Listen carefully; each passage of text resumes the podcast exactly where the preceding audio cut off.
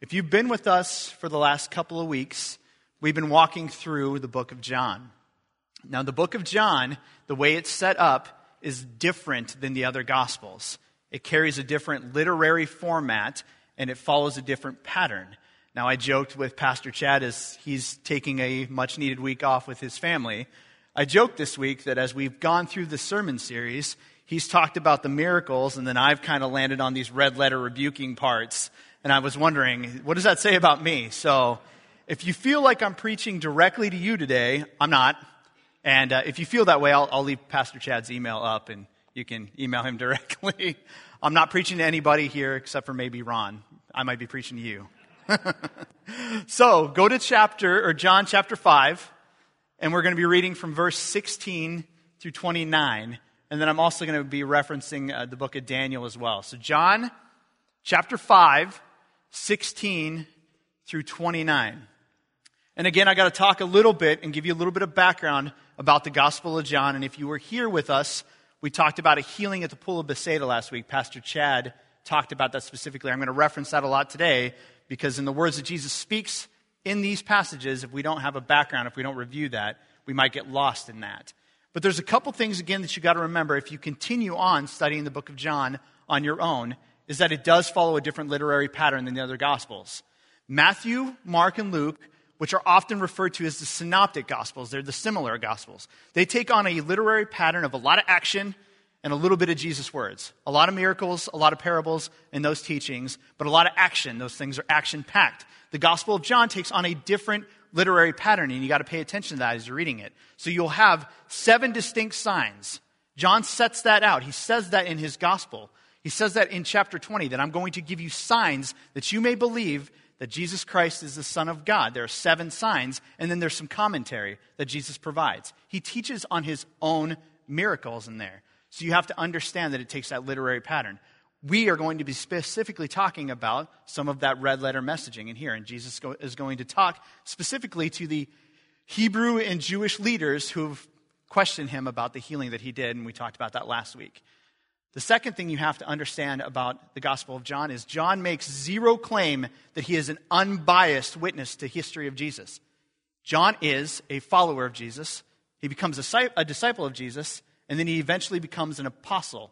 He is a biased witness, and he has an agenda.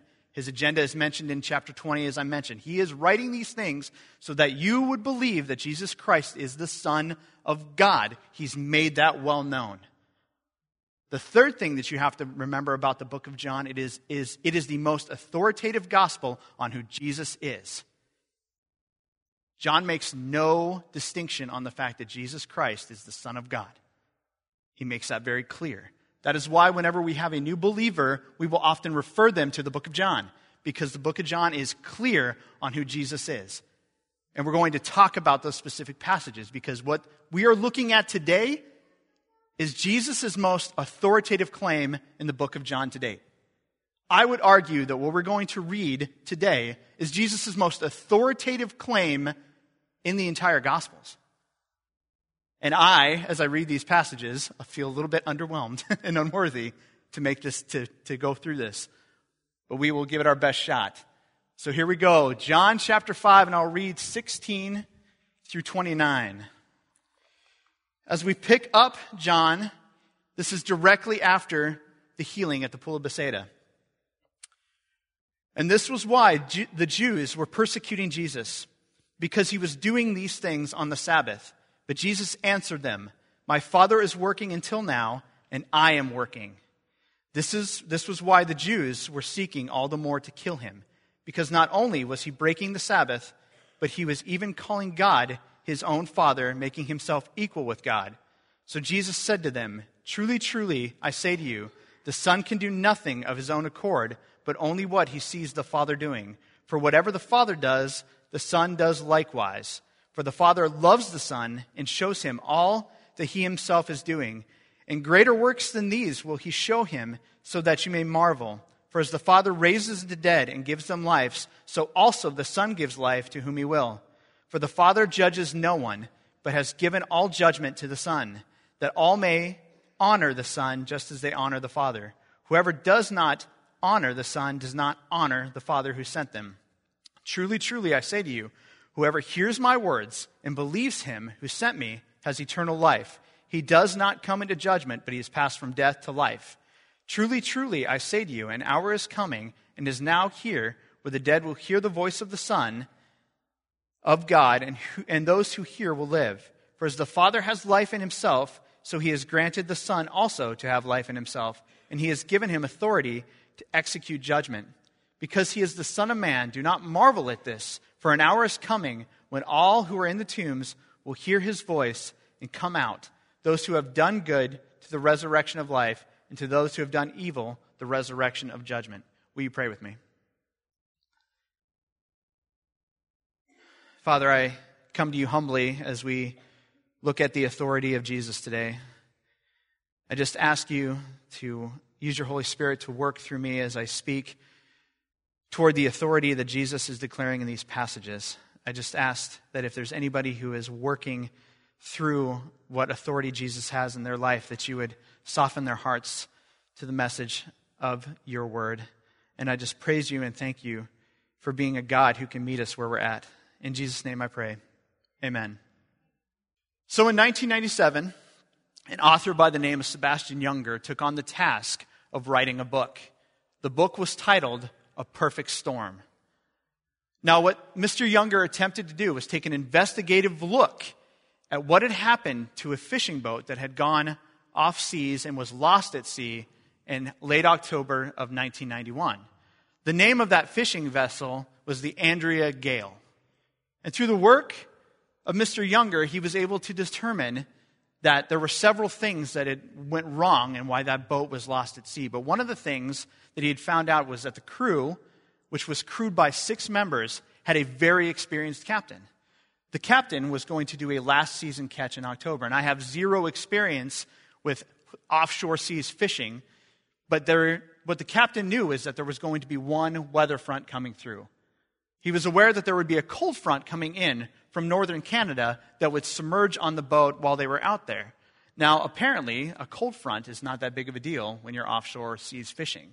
Now, this boat was 500 miles off sea when that cold front finally met them.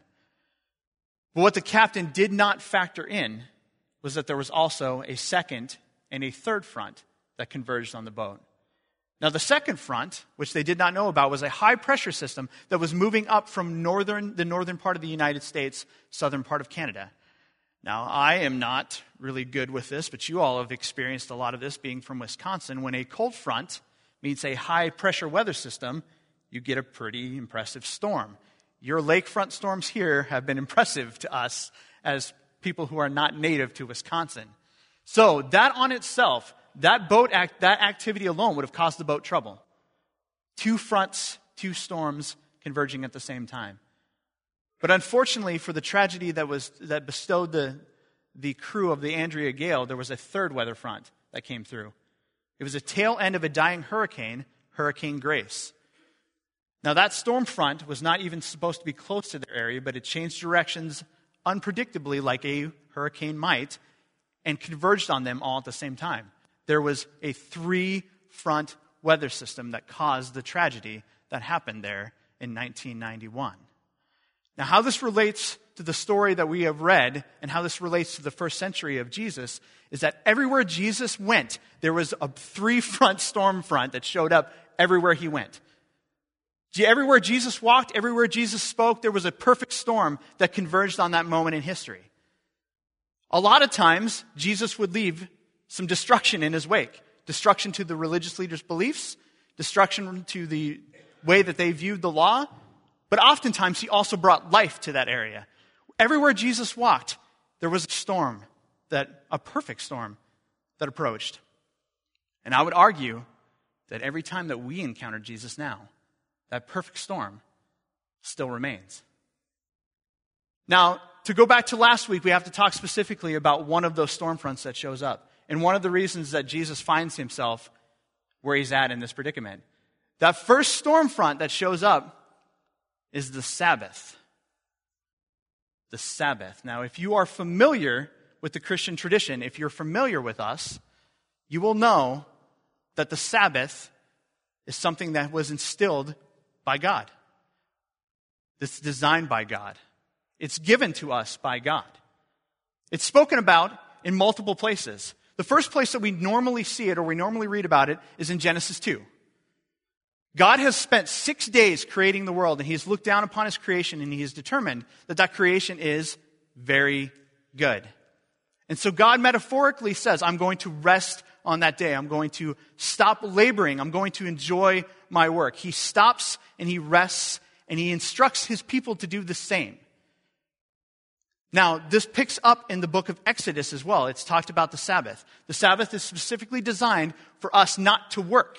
We are told and instructed by God that we are to cease from working.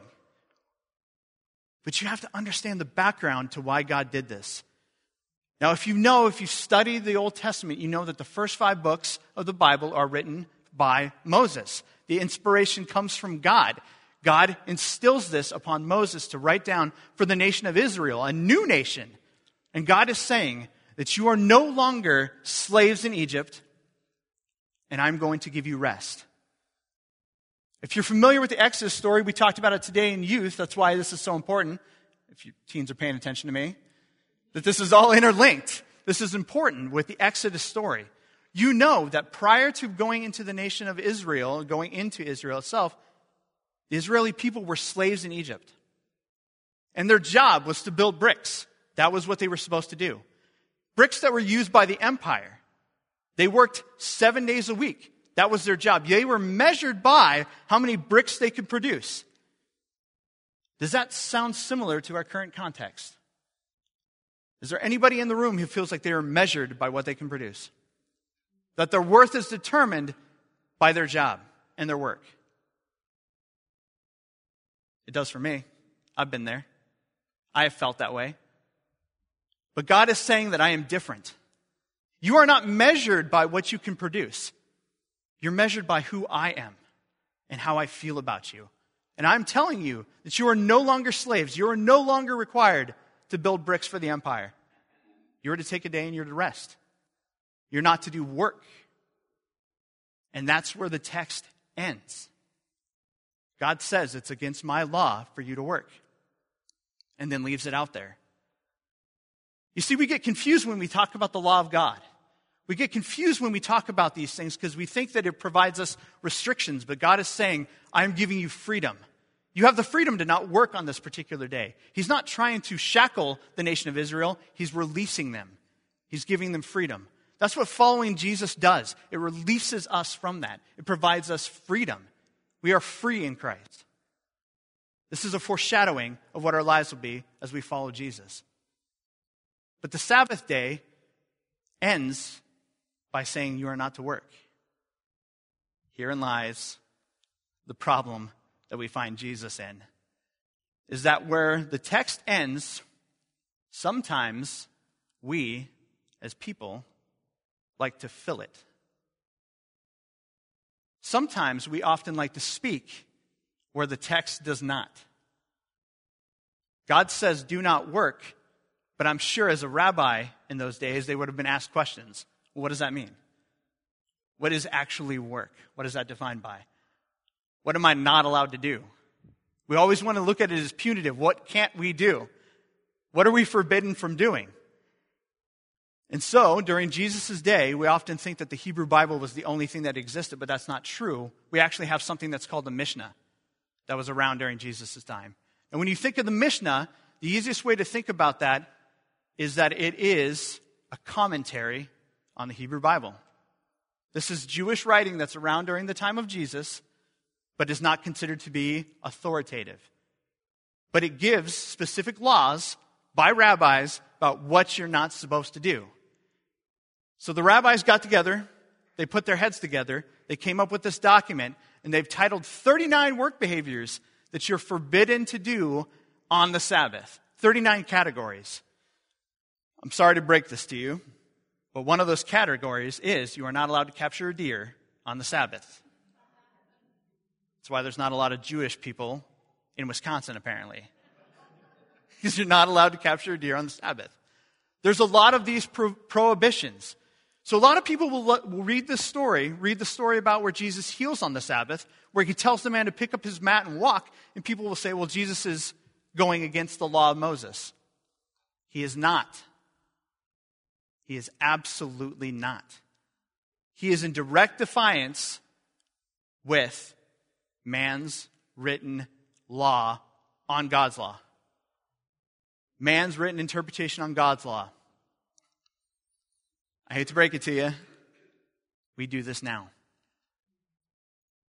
We do this today. There's many people will come up and stand up here and say things and try to put man's interpretation on God's law. I understand as I am standing here doing this that that sounds counterproductive, but I promise you, if there's anything I say here today, I urge you to check it with God's law, to check it with the Word of God. If anybody speaks, any man speaks on God's law, on God's Word, check it. Make sure that it stands the test. We are to go and look, and God's law is to be the authority. God's Word is to be the authority. So Jesus shows up and he heals on the Sabbath and he tells the man to pick up his mat and walk away. So religious leaders sees this happening. They see him do this. They see this person who has been healed, invalid for 38 years, pick up a mat and walk. And their question to them is, who told you to pick up your mat? They are so ingrained with the fact that somebody might have broken the Mishnah that they're asking about who told him to walk and not the fact that the man has been healed. They care more about this than they do about the person. I make an argument that the man's been invalid for 38 years. I make the argument that Jesus did this on purpose. This may be the first question I ask him if I have the opportunity. Is did you tell this man to do this? He healed on the Sabbath on purpose. The man's been invalid for 38 years. What was another day? He told him to do this. He did this on purpose because he wanted to cause a little disturbance, cause a little weather front. So Jesus is asked in that moment by religious leaders that he, they're mad that he is healing on the Sabbath, and they're mad that he told them to work. So Jesus is confronted on this day, and he makes the most, to say it was controversial would be an understatement. He makes one of the most shocking claims that he could possibly make and sometimes we overread it.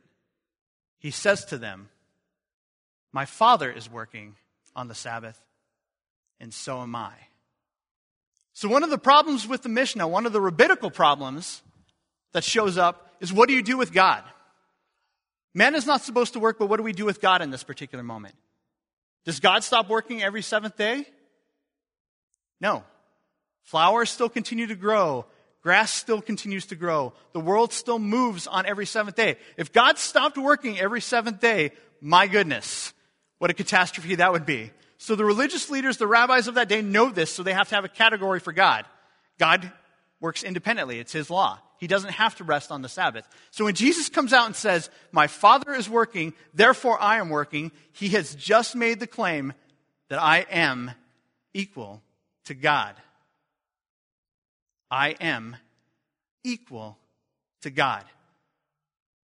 That explains the next passage where it says that they have conversed to try to kill him.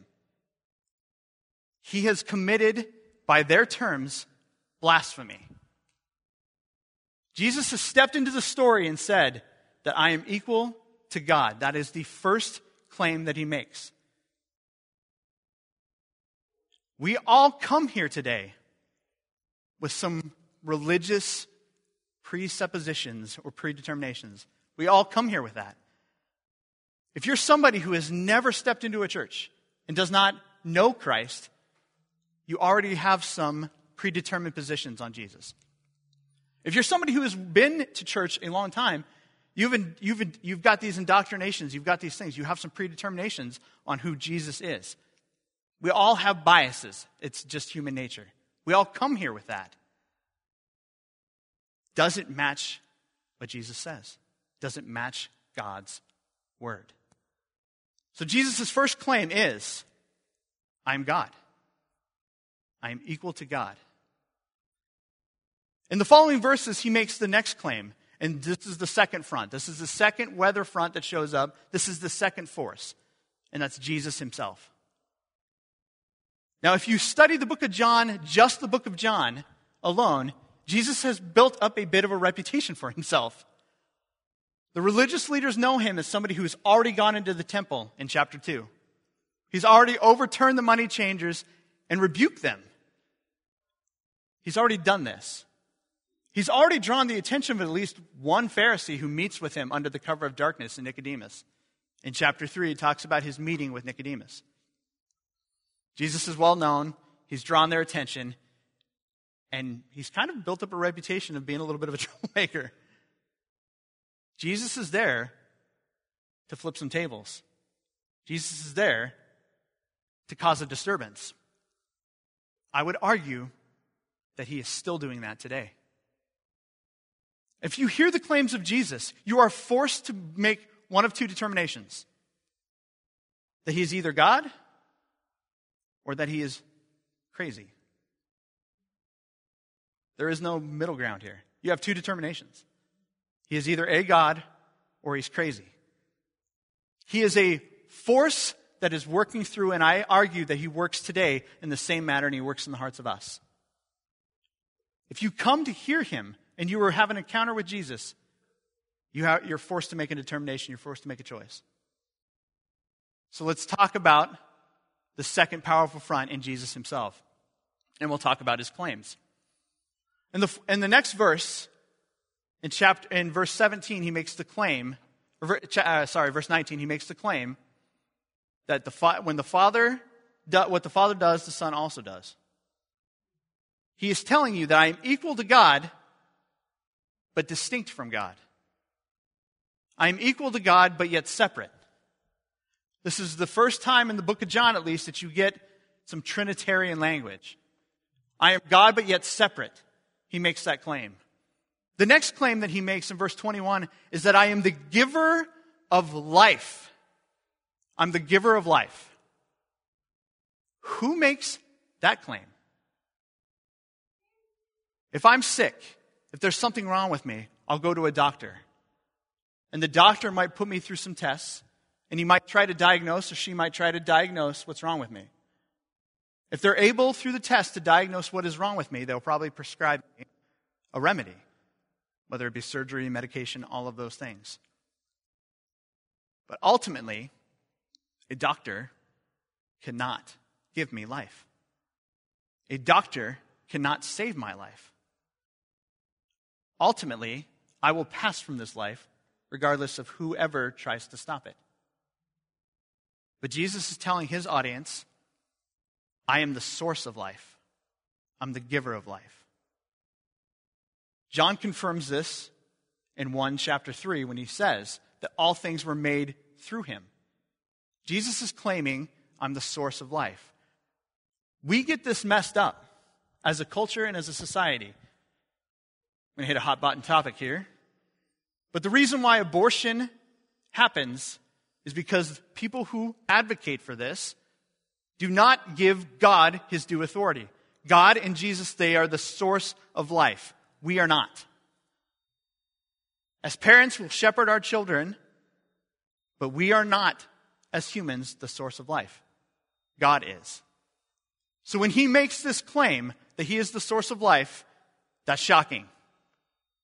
He said, I am equal to God, I'm distinct from God, and I am the source of life, I am the giver of life.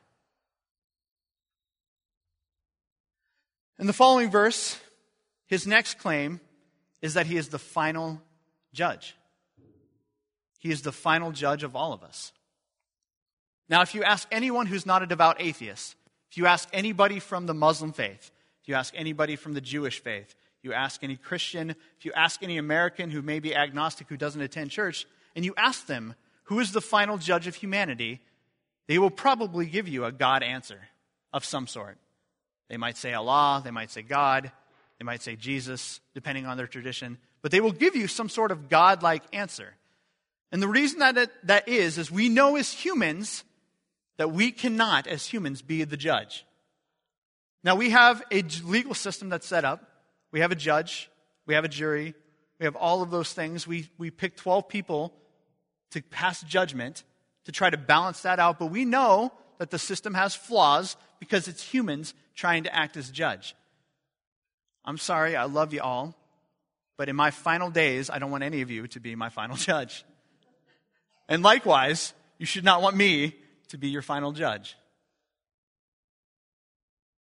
Now, the Jewish leaders in that particular context would understand when he says, they would agree that God is the final judge. They believe that. There is a sect of Jewish leaders, the Sadducees, who don't believe in the resurrection, but for the majority of, the, majority of them, they believe in the resurrection. They believe there's going to be a final judgment. They believe at the end of the days that was going to happen. So they already believe that. So when Jesus steps on the scene and says, I'm going to be your final judge, wow. Now you understand why they want to kill him. The audacity of him to make these claims. Thankfully for us, we as humans are not our final judge, and Jesus is. Jesus is our final advocate. The next claim that he makes is that he will raise the dead. Not only will he be the final judge in that moment, that he will also be the one who raises the dead. That's a shocking claim. He actually uses here twice. He says, Those who hear my voice that are living will enter into eternal life. He also says, Those who hear, the dead who hear my voice, will also enter into eternal life. The dead really, from my understanding, don't hear voices. So, what claim is he making here? He's making that he's saying that those who have heard his voice, those have, who have passed from this life on, he will resurrect them. He will be their final judge. He raises the dead. He is making some scandalous and shocking claims in this moment. He is the next big force that shows up and says, You have to take account for me and you have to make a choice. He is making claims now. He is making those same claims today. And whether or not you are somebody who's new and have never encountered Jesus, or whether you have been here a long time and have been, have been a follower of Jesus for a long time, you have to account for his words. That brings us to the third front, the third weather system, the third force. And that's his audience. His audience. His audience in the first century was met with a specific choice. They could either accept him as the messianic claim, the God that they claimed, he could, they could make that choice. Or they could rebuke him and they could move on. They were met with that same choice. We are met with that same choice today. Jesus has claimed that he is God. I, as I speak here, have already wrestled with that determination that he is God. Everyone in this room has to determine whether or not Jesus is God for you, whether you're, not gonna, whether you're to follow him as God. He has claimed that he is the source of life. Is he the source of life for you now? Many of us have walked through that door with different feelings. Maybe some of you have walked in feeling dead and completely broken. Jesus is the source of life for you today. Some of you have walked through the door probably feeling a little burnout, a little tired. Jesus is the source of life for you now, today. Oftentimes we get trapped in this belief that, and it's true, but we get trapped in this belief that eternal life starts after I die. Eternal life starts after I pass from this life. Jesus is saying, I'm the source of life for you right now. Right now. The other claim that Jesus makes is that he raises those from the dead. There are some who have listened to this who are spiritually dead, who have come through this door hopeless. They don't know what they're going to do from here on out. How do I keep going in this life? Some of us are dealing with struggles where we feel a little worn out and a little dead. Jesus is making the claim that I can raise you from the dead. I can raise you from the dead today. The question is what is our response? What is our response to Jesus today and his claims? So, as we enter the holiday season, we talk about this a lot where Jesus is our Savior. That's all true. Jesus came to this life to die for my sins, and I'm often able to accept that. That's easy for me to accept that Jesus is my Savior.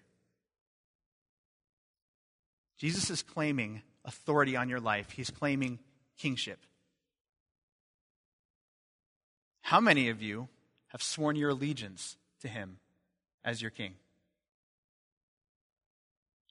Now, a lot of the teens in the room have heard me say this, but the Bible is interlinked. The chapter, the, the Adam and Eve story, is as very much true for us today as it was then.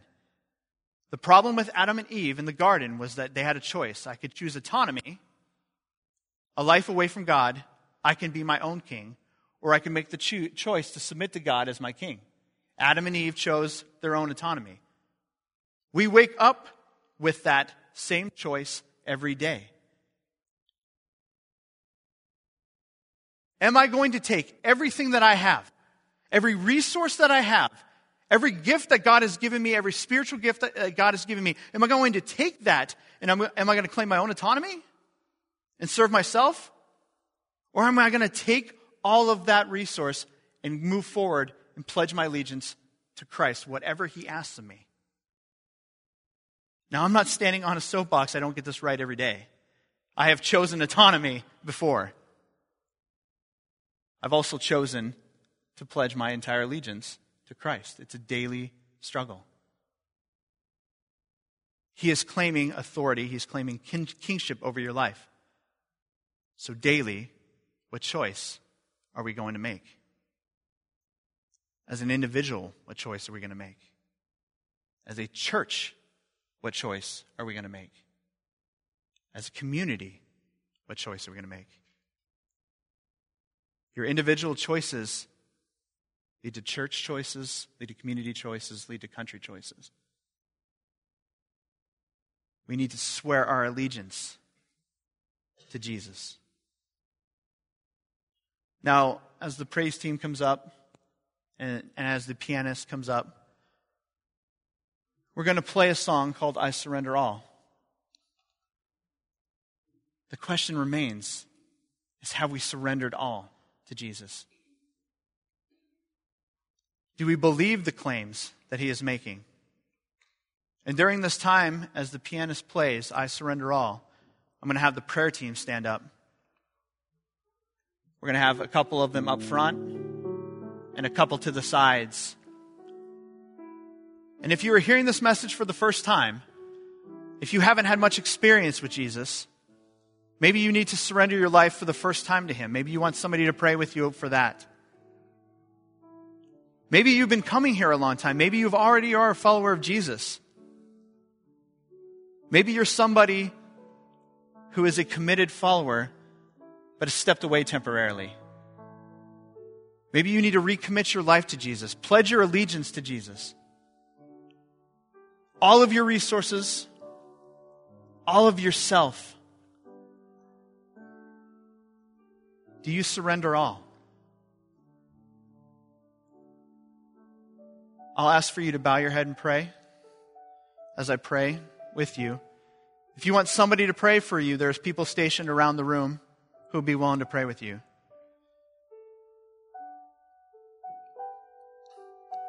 Father God,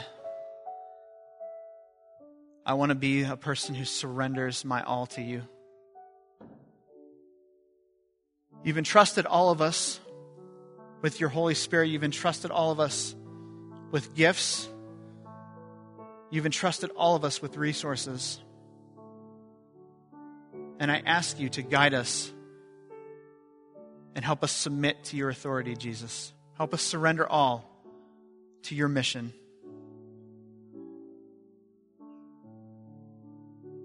Now, God, I know that it can be scary to step out and surrender all.